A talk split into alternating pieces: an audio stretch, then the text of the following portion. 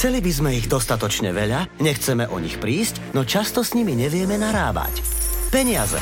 Ako s nimi zaobchádzať, nasporiť si ich či investovať, kam sa posunulo online bankovníctvo, či ako sa ubrániť pod vodom. To všetko sa dozvieš v tomto podcaste, ktorý ti prináša VUB banka.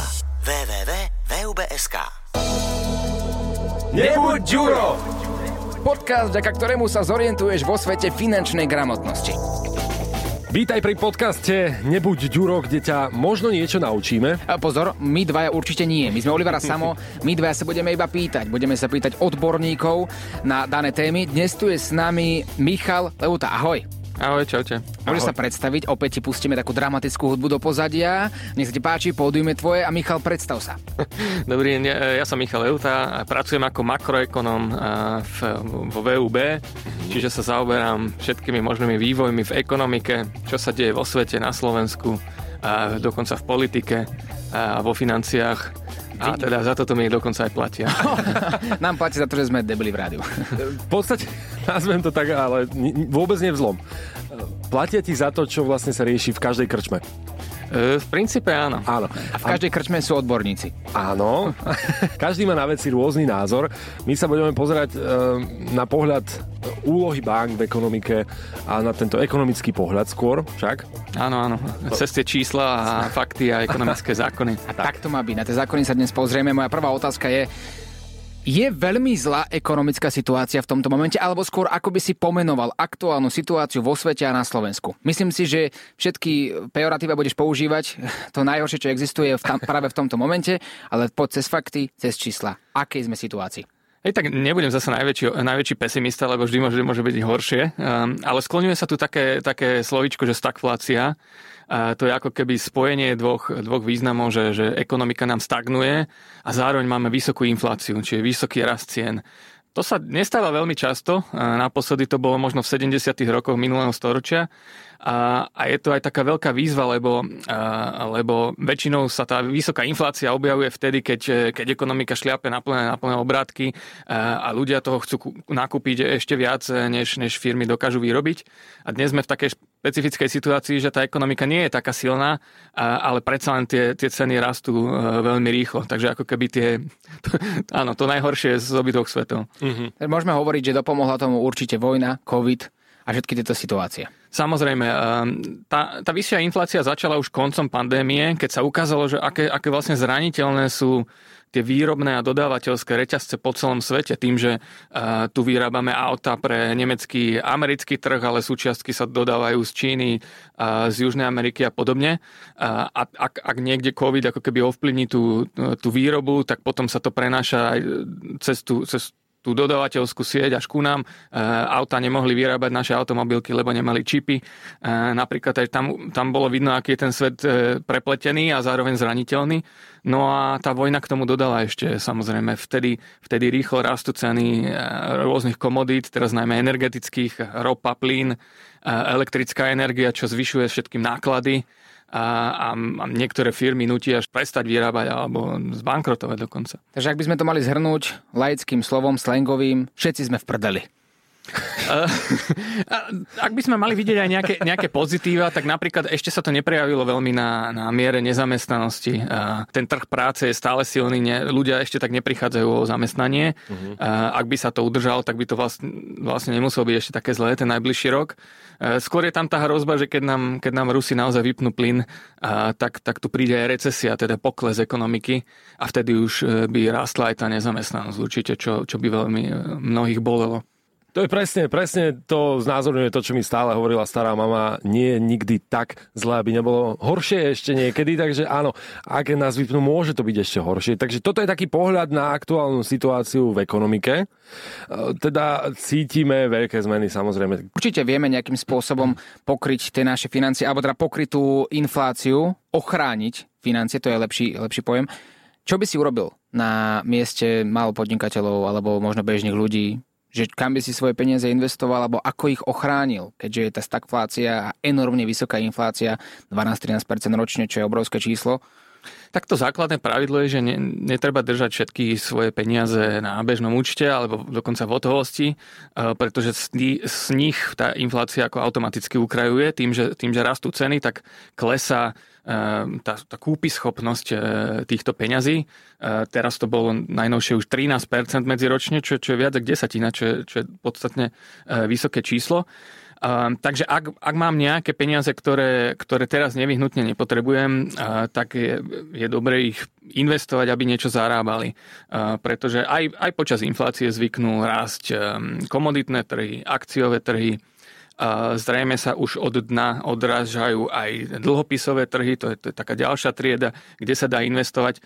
A dnes už je to investovanie aj pomerne, pomerne lacné, dá sa to robiť cez internet uh, s nízkymi poplatkami, ak teda časť tých peňazí uh, držíme tam a oni niečo zarábajú, tak jednoducho prerobíme menej, ako keby sme ich držali len, len v tej hotovosti. A mo- možno nás počúva práve teraz niekto, kto ani nevie, čo je tá inflácia. Ty si to pomenovala, ale skúsme to tak viac laicky povedať, že inflácia, dajme tomu, máš na účte 100 tisíc eur. Vymyslíme mm. si. A keďže je inflácia tých 12%, alebo dajme tomu 10, aby sa nám to lepšie počítalo, takže v roku 2021 si za 100 tisíc eur kúpiš veci v hodnote za 100 tisíc eur. Ale v roku 2021, keďže je 10-ročná inflácia, 10% inflácia, tak si za tých 100 tisíc kúpiš veci, ktoré predtým mali hodnotu tých 90 tisíc. Dajme tomu, lebo je to 10% inflácia, peniaze strácajú na hodnote a všetky veci zdražujú, tým pádom si kúpiš za rovnakú sumu menej veci. Takže si to vysvetlil za našeho Míša, hej? Ja som sa spýtal, či to chápem dobre. Dobre to chápeš. Tie centrálne banky v moderných krajinách väčšinou cieľujú infláciu okolo 2% ročne, ale teraz sme naozaj v tej, v tej špecifickej situácii, že tá, že tá inflácia je rekordne vysoká, čiže až takto rýchlo vedia naše peniaze e, strácať hodnotu. Um, Samozrejme, netreba tam e, sa špekulovať, že, že, že budem investovať všetky peniaze, ktoré mám. Vždycky treba mať nejakú, nejakú takú rezervu na, na to, že sa niečo stane, nejaké nečakané výdavky, strátim prácu, chvíľu potrebujem proste prežiť. Mladí ľudia ešte, ešte, ešte nezvyknú mať nejak našetrené také zdroje, aby, aby, aby dokázali jednoducho investovať. Ale napríklad, keď už, keď už si odkladám na, treba na budúci nákup nejaké nehnuteľnosti, keďže tam už často musím, musím prispieť aj, aj nejakými svojimi peniazmi, tak toto trvá niekoľko rokov a tam už naozaj sa oplatí tie peniaze do niečoho investovať. Určite je fáma, alebo teda hovorí sa, že medzi mladými ľuďmi, že je zbytočné investovať s malými peniazmi. Lebo tak predsa len ľudia mladí brigádujú alebo pracujú, majú, majú nízky plat a teraz si povedia, máme z toho nízkeho platu ešte investovať? Oplatí sa to? A keď investovať, prečo cez banku? Prečo nie cez môjho kamoša Ferka, ktorý má 18 rokov? Minulý týždeň ešte bol murár, ale tento týždeň už je odborník na financie a ako ďalší každý druhý Slovák, tak prečo práve dôverovať banke a prečo investovať aj s tými malými peniazmi? Tak jedna vec, jedna vec je tá, tá odbornosť, e, že naozaj e, každý vám e, môže, môže vo veľkom predstaviť nejakú super investíciu, ale super investícia to nemusí byť. Môže to byť veľmi rizikové a preto sa napríklad používajú skôr fondy, ktoré tie investície majú rozložené do viacerých akcií, do viacerých dlhopisov Tie najlacnejšie sú e, tzv. ETF fondy, takže tam sa oplatí e, investovať aj, aj s nižšími sumami. Ale v princípe základ nejakého finančného zdravia človeka počas života je to, aby nemínal viac ako má príjmy, aby si v každom prípade ako keby nejakú tú rezervu tvoril. A už keď to prekročí nejakú tú hodnotu, tak, e, tak sa to dá potom použiť na tie investície. Prečo dôverovať banke, to si zodpovedal, ale otázka teraz bude znieť inak prečo tie peniaze si radšej nenechá doma?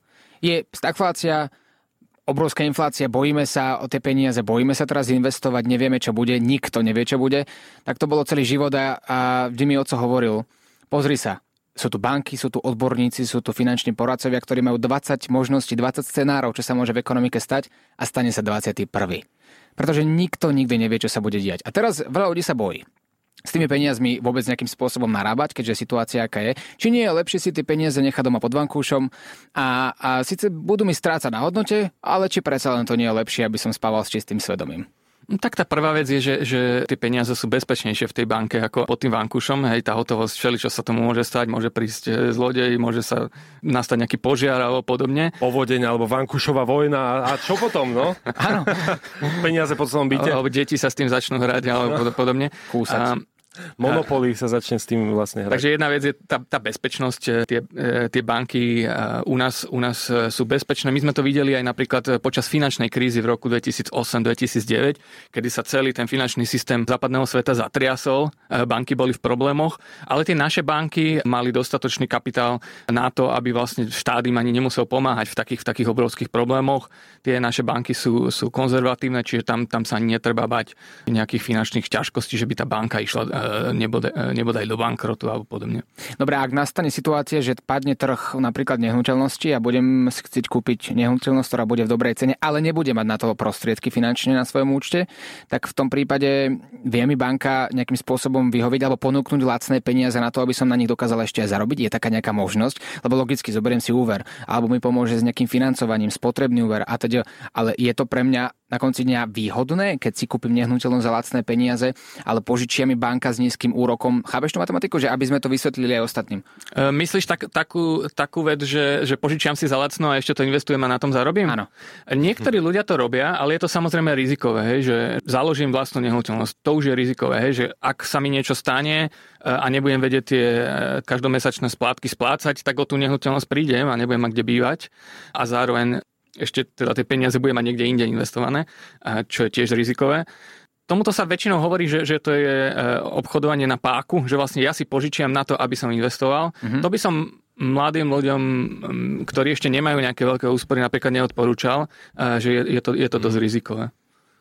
A ľuďom, ktorí si založili napríklad firmu pred pol rokom a potrebujú nejaké peniaze, e, je výhodné si pre nich požičať peniaze od banky? Ak áno, prečo? Samozrejme záleží na tom, na tom rozvojovom projekte alebo na čo, na čo si chcú požičať. Je úplne prirodzené, že, že firmy e, v tých prvých rokoch e, sú ako keby v mínuse a práve banky sú tým spôsobom, ako sa môžu dostať ku kapitálu. Napríklad aj taký rozdiel medzi nejakým európskym, európskou ekonomikou a americkou je v tom, že, eh, že tie banky u nás hrajú ešte oveľa väčšiu úlohu ako v Spojených štátoch, keď financujú firmy na tie ich investičné projekty. Samozrejme, ten projekt musí mať nejakú hlavu a petu, aby, tá, aby sme tu vedeli tú banku presvedčiť, že, že sa do toho oplatí investovať, lebo tá banka vlastne tiež ide do toho rizika, že požičia vám tie peniaze a možno ich ani nikdy nedostane naspäť. Mm-hmm, to, to je jasné. A keď sme pri tých nehnuteľnostiach, tak je nejaký ideálny čas, kedy sa do toho vrhnúť, kedy kupovať tie nehnuteľnosti. Bol už, bude je teraz. A toto je obrovská dilema. Je to dilema naozaj, každý to rieši. Áno, už 7 mesiacov hľadám nejakú nehnuteľnosť za dobré peniaze. A 7 mesiacov vidím, ako to stále rastie, rastie, rastie. A povedal som si, vynikajúce, keby to kúpim pred 7 mesiacmi, tak by som mal nehnuteľnosť za pomerne, pomerne dobré peniaze. Dnes to je už minulosťou. Vždy, keď sa pozrieme na ten vývoj v minulosti, tak si vieme identifikovať, že kedy sme mali nakúpiť. No. Uh, takéto posledné dno bolo asi v roku 2014. Vtedy sa mne, mne podarilo kúpiť, ale to bola úplná náhoda. Áno, a... inak na, naši práve vtedy predávali. Aha. Takže byt, ktorý teraz má pomyselnú nejakú veľkú hodnotu, e, vtedy predali za tie najmenšie peniaze. Hej, ten základný problém je, že my nevieme, čo bude do budúcna. Zdá sa, že teraz aktuálne sa ten trh už bude otáčať, pretože aj v súvislosti s tou vysokou infláciou, ktorú sme spomínali, centrálne banky začínajú dvíhať úrokové sadzby a, a už vidíme, že aj úrokové sadzby na hypotékach rastú, rastú na Slovensku. A to znamená, že čím drahšia je tá hypotéka, tam tý, tým menej ľudí si bude môcť e, dovoliť e, nejakú tú nehnuteľnosť. Keď som počítal napríklad, že akú veľký rozdiel robí nárast e, úrokov z 1% na 3%, tak pri rovnakej splátke mesačnej e, si takýto človek e, dokáže dovoliť ako keby kúpiť nehnuteľnosť len o štvrtinu lacnejšiu, ako bola predtým. Čiže oh. výrazne to ukrajuje z tej kúpnej síly, lebo viac mm. dávame tej splátky na tie úroky. Tým pádom bude menší dopyt a byty a nehnuteľnosti pôjdu. Presne, takéto je očakávanie. V niektorých krajinách už to ochladenie realitného trhu vidíme, najmä v takých, kde tie úrokové sadzby rastli najrýchlejšie vyššie, napríklad v Českej republike už sú hypotéky, že za 6-7%, v Spojených štátoch 6% a tam už tie predaje išli dole prvé náznaky, niektorí už e, takíto realitní odborníci alebo makleri už hovoria o tom, že, že, že môžeme vidieť aj na Slovensku, ale zatiaľ na to ešte nemáme nejaké super mhm. čísla. Zrejme možno do konca roka by naozaj k nejakému obratu, minimálne zásadnému spomaleniu rastu cien nehnuteľnosti malo prísť. A myslíš si, že nejaká tá, nejaký výrazný pád cien nemôže nastať? Ty si povedal o spomalení nárastu cien, ale ja si myslím, že tie ceny najmä v tej Bratislave sú, sú extrémne nadhodnotené a ten náraz za posledné dva roky sú ob, je obrovské percento, ktoré je až nereálne. Takisto aj funguje Praha v podstate znova ako hlavné mesto.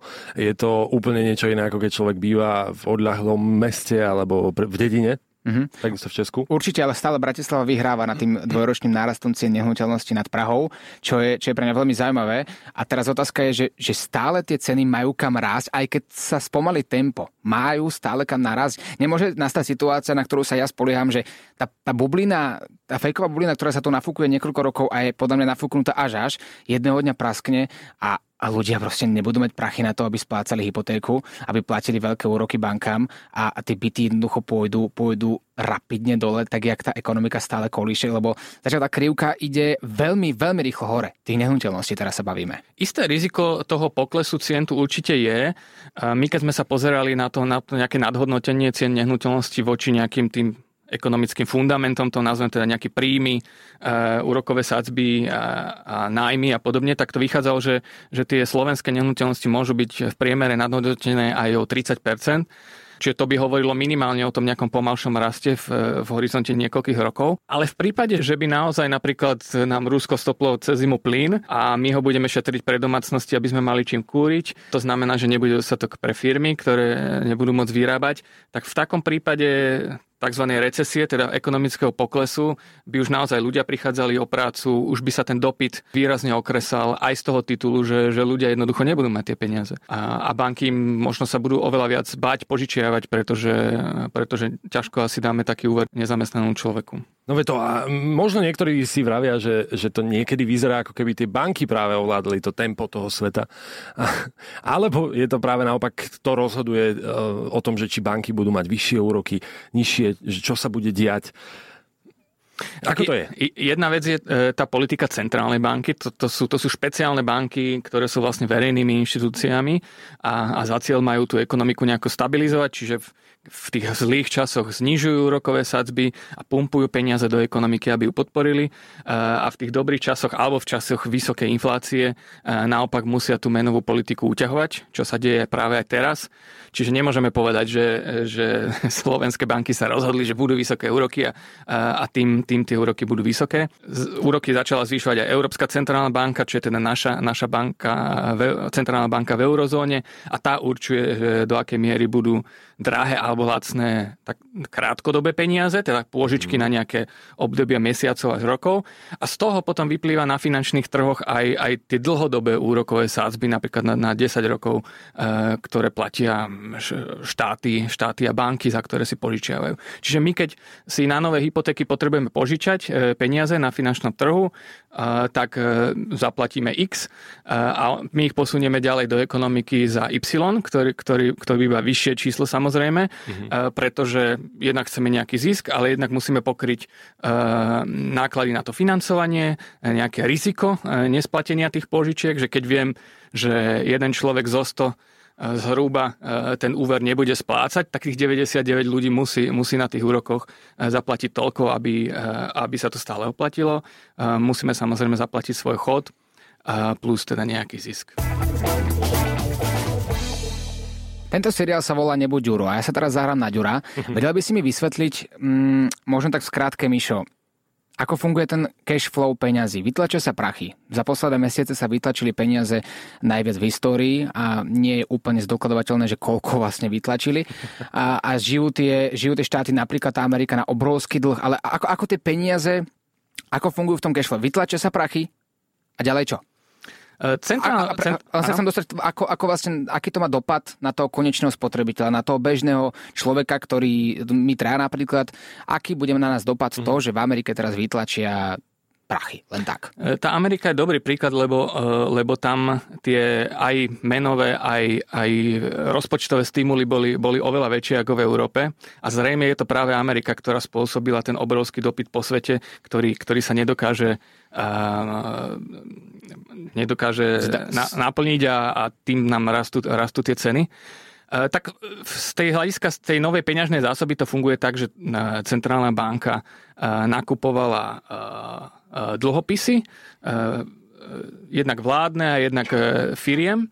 A tým, sa do, tým, že nakupovala, tak si vymenili, vymenili to, to vlastníctvo a do, do obehu sa dostali nové peniaze tých, ktorí predávali tie, tie dlhopisy, čiže vláda a firmy, ktoré vydávali dlhopisy, mali zrazu oveľa viac hotovosti, teda tej, tej digitálnej hotovosti, nehovoríme o tlačení peňazí v bankovkách, áno, áno, bankovkách a minciach, ale jednoducho tie elektronické peniaze.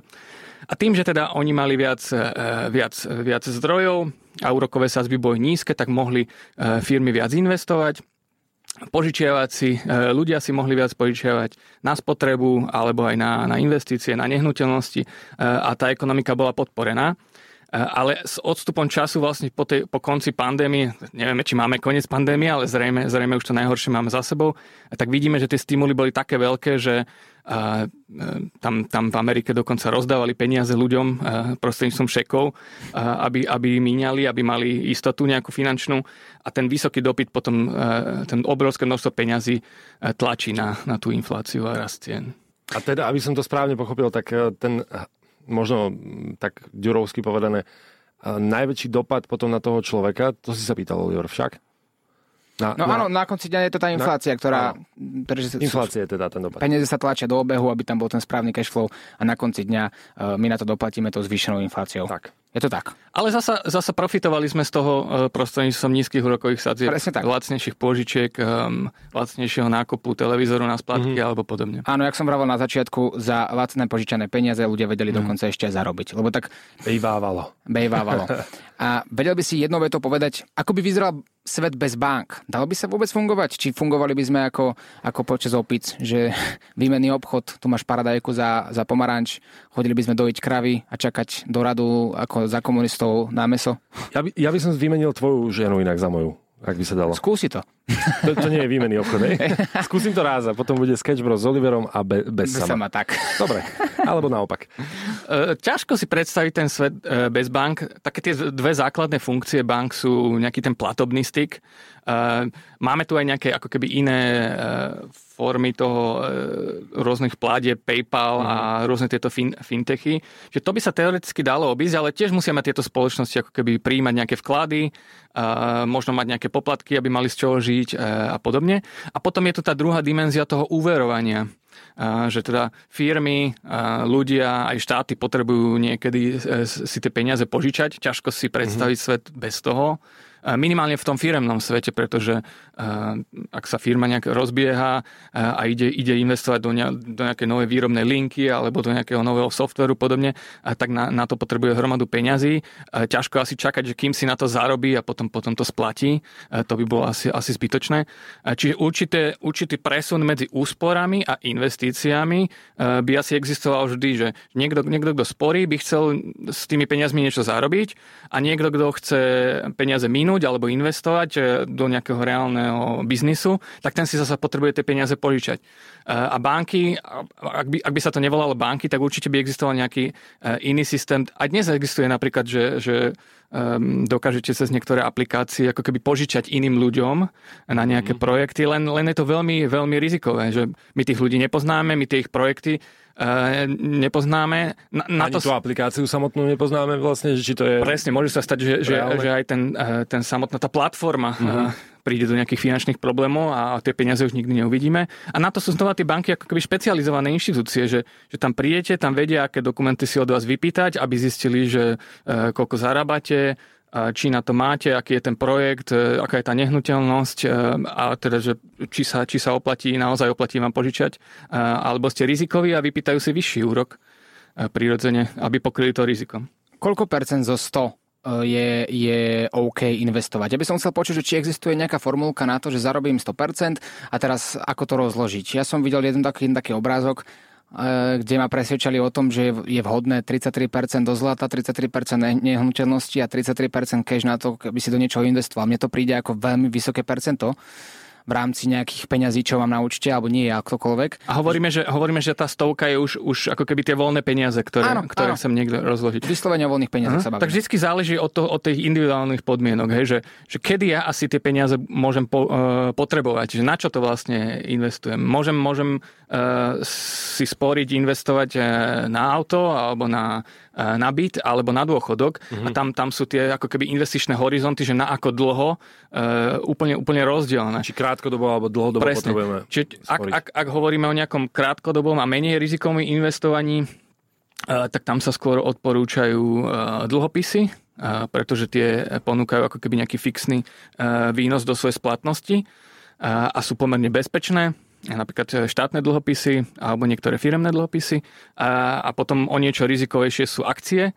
Tam vidíme, že tie akciové trhy sa vedia hýbať hore, hore dole, ale v tom dlhodobom horizonte 5-10 rokov akože takmer vždy ponúkajú e, oveľa vyššie výnosy ako, ako dlhopisy. Ako väčšinou niektorí investori to majú jednoducho 50 na 50, dlhopisy, akcie, potom sú nejaké realitné fondy, že ak chceme zarábať na tých, si myslíme, že tie reality ešte pôjdu hore, tak sa dajú nakupovať realitné fondy. Nejaké zlato a kryptomeny, ako ja osobne pokladám možno že príliš rizikové alebo príliš ako keby nepodložené aktívum, že, že neviem, že čo je tam tá hodnota, ktorá by mala rásť pri tých kryptomenách alebo pri tom zlate je proste je to taký ligotajúci sa kov, akože dlhodobo v histórii ukázalo nejakú, nejakú svoju výkonnosť mm-hmm. a neviem, či, či by to tak mal, muselo byť aj do budúcnosti. Tak zlato nie je investícia, zlato je udržateľnosť hodnoty, že minimálne v tomu, komu sa oplatilo, teda podarilo zohnať zlato pred touto krízou obrovskou a mal v nej pomerne veľké percento svojich peňazí, tak mu to dokáže pokryť nejaké percento inflácie. Keďže ako veľa, veľa investorov sa, áno, sa naozaj tak správa, že zlato je ako keby nejaká poistka ano. Eh, voči nejakým zlým časom, že vtedy, vtedy rastie. Um, ale pre mňa to nie je až také presvedčivé, že, že e, tie akcie a dlhopisy ako keby za nimi sú nejaké reálne, reálne firmy, na, ktorom máš, na ktorej máš nejaký e, vlastne vlastnícky podiel e, a pri tých dlhopisoch tam, tam zase máš ako keby ten veriteľský status, že ja som ti požičal, tak ty firma mi vrátiš. Áno. To je super na tomto, že tie akcie tam vlastne robia firmy za teba. Tam vlastne vo firme ľudia sa starajú o to, aby si ty na konci dňa zarobil, laicky povedané, a investuješ prachy, ktoré potom pracujú aj keď ty spíš, čo je super. A kryptomeny, hovoril som už minulé, ja osobne si myslím a som zvedavý, čo mi na to povieš ty, že kryptomeny pomer risk, zisk, neexistuje lepší biznis? E, hej, ale to je potom vlastne ako lotéria, hej, že, že, že môžeš, môžeš si skúsiť ísť aj do kasína, áno, môžeš veľa vyhrať, môžeš veľa prehrať, ale, tým, ale, že... ale také nejaké zodpovedné investovanie by malo byť práve že ďaleko od tohto, že, že ja sa snažím to riziko minimalizovať, aby som naozaj získal nejaký 3, 5, 7% výnos ročne a, a s tým som spokojný, lebo viem, že, že neprídem o všetky gate. No. To súhlasím s tebou. Ak sa bavíme o zodpovednom investovaní, tam kryptomeny ani len nevpachnú. To akože jednoznačne. Hej, Riskujem je... všetko, ale môžem zarobiť oveľa, oveľa. Pri kryptomenách je naozaj tá zásadná otázka, že či majú ako keby dlhodobú budúcnosť. A tam ja som mm-hmm. skôr pesimista v tom, že, že vlády a centrálne banky si zrejme budú chcieť ako keby ponechať tú moc, že vedia ovplyvňovať e, tú zásobnú peňazí v ekonomike, alebo naopak ekonomike pomáhať, alebo, alebo ju schlaďovať v nejakých horších časoch. A preto skôr si myslím, že, že skôr budeme mať e, digitálne meny, e, digitálne euro, um, teraz nemyslím tie, tie bežné elektronické peniaze, ktoré tu máme, ale že aj mhm. centrálna banka bude uh, ako keby možno aj u nej budeme môcť mať nejaký, nejaký účet s digitálnymi peniazmi a s nimi sa budú robiť jednoducho transakcie. Vlastne ten trend, trend vidíme, že aj, aj banky už prešli na tie instantné platby, že zo pár sekúnd e, ti tie peniaze a lacno prídu. A, a preto si myslím, že, že, že skôr ako keby tá konkurencia medzi, medzi tými klasickými štátnymi menami a kryptomenami, že, že, že ich jednoducho ako keby budú držať e, tie vlády a centrálne banky na úzde, že, že skôr by som videl, že budú pokračovať tie, tie klasické meny ako mm. kryptomeny. A možno sa spýtam teraz ako úplný blbec, ale je možné, že euro zanikne? Euro brutálne padá za posledné roky a euro k doláru, to je to, je to akože neskutočný kurz, neskutočný kurz, je to takmer jednak jednej, čo som fakt nečakal, že tak blízko príde, tak skoro teda a je nejaká pravdepodobnosť toho, že euro proste brutálne padne a, a ten zánik by hrozil iba v prípade, že by sa e, Európska menová únia, tých, tých 20, vlastne už 20 krajín s Chorvátskom, to bude od januára, e, že by sa rozpadla Európska menová únia. To nám trochu hrozilo pri tej dlhovej kríze v roku 2010 až 2015, kedy vlastne krachovalo Grécko, a iným krajinám sme museli výrazne pomáhať, aby vedeli financovať svoje dlhy. A teraz si myslím, že, že napriek tomu, že tie úrokové sadzby rastú, tak tá pravdepodobnosť nejakej také vážnej krízy je podľa mňa oveľa menšia. Jednak aj tá Európska centrálna banka už vtedy povedala, že urobí všetko preto, aby, aby to euro zachránila čiže, čiže bude nakupovať dlhopisy tých krajín, aby, aby držala tie ich požadované úroky nízko. A, a ten kurz eura dnes odráža najmä to, že, že s tým zvyšovaním úrokov e, začal skôr americká centrálna banka, americký Fed, e, čím ako keby zatraktívnil ten dolár. Eh, ale podľa nás aj s tým, spolu s tým, ako Európska centrálna banka bude dvíhať úrokové sadzby, eh, tak zase sa ako keby spätne zatraktívne aj to euro eh, a ten kurz by skôr mal v najbližšom období nejakého roka skôr posilňovať. Takže do roka by to mohlo byť aj v podstate naspäť, alebo aspoň dobehnúť to, čo bolo. Niečo také, áno. Mm. No uvidíme, uvidíme. Je to, je to, mne sa páči, že my naozaj vedieme debatu ako v krčme. Ale s profíkom. Ale naozaj s profíkom. A, áno. A ako sme povedali na začiatku, ešte nás za to aj platia. Presne. Keď už sa tak pomaly aj blížime v podstate k záveru, máme rôzne aj mýty, ktoré si chceme vyvrátiť alebo potvrdiť. Čo ak by sa všetci ľudia na svete v jednom momente rozhodli, že idú do banky a vyberú si všetky svoje úspory? Ne, nestalo sa to aj v roku 2008? 2009? Možno to neboli všetci, ale no, stalo sa niečo podobné. Tak pri niektorých bankách to vlastne nastalo. Ak, ak nastáva taká nejaká panika na tom trhu, že, a, že ideme do krízy a teraz tie banky nebudú mať peniaze, tak, tak a, e, veľa ľudí príde a snaží sa, snaží sa tie svoje úspory vybrať. A tam vlastne málo kto vie, alebo veľa ľudí zabúda na to, že, že tak ten finančný systém funguje, že všetci si nemôžu vybrať tie vklady naraz, pretože oni už boli vlastne požičané ďalej vo forme hypoték, hypotéka úverov a že teda to bankovníctvo funguje na, na systéme takých frakčných rezerv, čiže čiastkových rezerv, mm-hmm. že my tam síce máme peniaze a funguje vždycky, keď, keď si vyberiem z bankomatu alebo prevediem tie peniaze, lebo nie každý e, si to robí naraz e, a spolu so, so všetkými ostatnými ľuďmi. Čiže tie banky naozaj môžu zarábať na tom, že, že časť z tých zdrojov e, posúvajú ďalej a, a uverujú trh a na tom, na tom vlastne zarábajú. Aby existovala na tom trhu tá dôvera, že, že, že toto bude fungovať aj do budúcnosti, tak existujú na to rôzne regulácie a, a fondy, napríklad e, teda, že koľko banky musia držať v tých rezervách, aby vedeli ľudí vyplácať. Potom existujú... Vieme dať aj nejakú konkrétnu sumu? Či to je asi zložité, takto z hlavy? Uh, teraz z hlavy, z hlavy to neviem povedať, ale určité percento proste tých, tých vkladov vždycky musí byť držaných, držaných v hotovosti. A, a, a potom zasa banky pravidelne odvádzajú určité percento z tých vkladov aj do fondu na ochranu vkladov, ktorý máme na Slovensku a vlastne chráni vklady do výšky 100 tisíc eur a v prípade, že by nejaká banka sa dostala do problému a nedokázala tie depozitá vyplácať, tak ten fond do nejakých 7-10 dní vlastne tých, tých ľudí bude eh, kompenzovať, čo je teda ako keby veľká podpora. Zároveň po tej dlhovej kríze v Európe sa vytvoril aj tzv. jednotný rezolučný fond, do ktorého tiež banky postupne prispievali, aby to nemuseli byť daňoví poplatníci, ktorí budú platiť e, nejaký krach prípadnej banky. Do budúceho roka už bude úplne naplnený, čiže aj tie európsky systémovo dôležité banky vlastne už sú chránené aj spoločným, ako keby spoločným poistením európskym proti nejakým problémom. Prečo peniaze už nie sú kryté zlatom? Áno, to tiež e, veľa ľudí vlastne, keď, keď príde na to, že už peniaze nie sú kryté zlatom, že Pane Bože, že to je nejaká celosvetová konšpirácia. Že... Niektorí na to prišli, až keď si dopozerali celý Money Heist. Hej, rôzne, rôzne vlastne tieto, tieto kvázi dokumentárne alebo, alebo e, až, až hoaxové filmy e, o tomto vznikajú. Ten odstup od e, krytia zlatom prebiehal tak postupne od prvej svetovej vojny, pretože vo vojne štáty potrebujú veľa peňazí na to, aby, aby tú vojnu mohli viesť, potrebujú si požičať a často využívali tie centrálne banky na to, aby, aby im tie peniaze vtedy ešte naozaj vytlačili a to ako keby znehodnocovalo ten prísľub toho, že fixná suma peňazí rovná sa fixná hmotnosť toho zlata.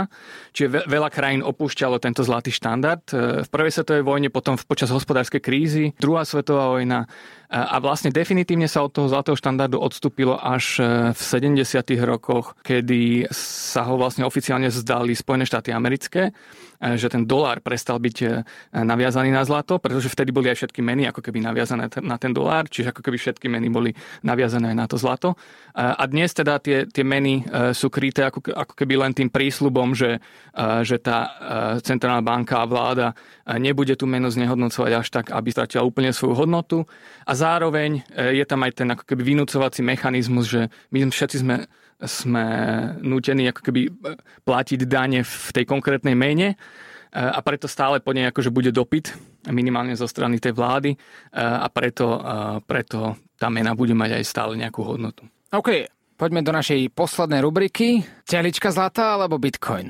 Radšej to zlato ako ten bitcoin. Prečo? Kvôli tomu historickému obrazu, ktorý stále tu pretrváva, že je to ten uchovávateľ hodnoty. Keby si to ľudia nemysleli, tak jednoducho to nebude. Je to, bude to len nejaký blišťavý e, kov a, a preto si myslím, že je menej, trošku menej rizikový ako ten bitcoin. Teraz si konzervatívnejší. Presne tak. E, som skôr konzervatívnejší investor ako nejaký špekulant, ktorý by išiel po nejakých e, možných obrovských výnosoch. Investoval by si s víziou rýchleho zárobku? Alebo radšej by si peniaze investoval s tým, že si vytiahneš to, čo tam budeš mať o 15-20 rokov? Nie, nie, lebo e, neinvestoval by som s víziou vysokého zárobku, lebo to vždycky ide ruka v ruke s vysokým rizikom, že uh, ak vám niekto slubuje vysoké úroky, tak s tým ide vždy, vždy e, e, vysoké riziko. To je na, nakoniec e, aj tá odmena za ten, ten vysoký výnos býva e, taká odmena za, za to znášanie toho rizika. Nie každý je toho schopný. E, preto aj napríklad tie akcie majú e, dlhodobo, dlhodobo vyššie výnosy ako, ako dlhopisy. Kúpil by si si byť v hotovosti alebo by si si zobral hypotéku teraz? Ak by si mal tie peniaze teraz? Tie sadzby už išli hore, uh, ale samozrejme nemám tú hotovosť, takže by som si, by, by som si eh, ten byt kúpil na hypotéku. Ale ak by si ich mal? Ešte je tam, tam je skôr potom otázka, či by som nešiel do prenajmu, do podnajmu. Uh-huh. Uh, a to už si treba prepočítať, že, že, uh, že koľko by nás to vyšlo, ako keby dlhodobo spravovať si aj nejaký byt s nejakými opravami uh, versus uh, ísť do toho nájmu. Ale tie nájmy sú stále veľmi vysoké, napríklad v Bratislave. Čiže stále sa mi zdá, že, že je lepšie si zobrať tú hypotéku.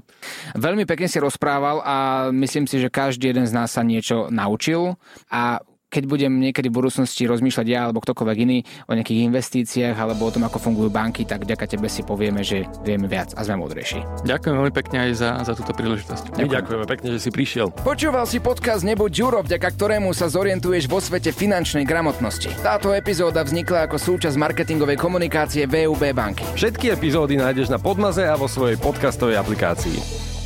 Marketingová komunikácia VUB AS. Nezabudnite, že s investovaním do podielových fondov je spojené aj riziko. Minulá výkonnosť nie je zárukou budúcej. Viac informácií týkajúcich sa zodpovedného investovania a dokumenty k fondom nájdete na www.vub.sk a na našich pobočkách.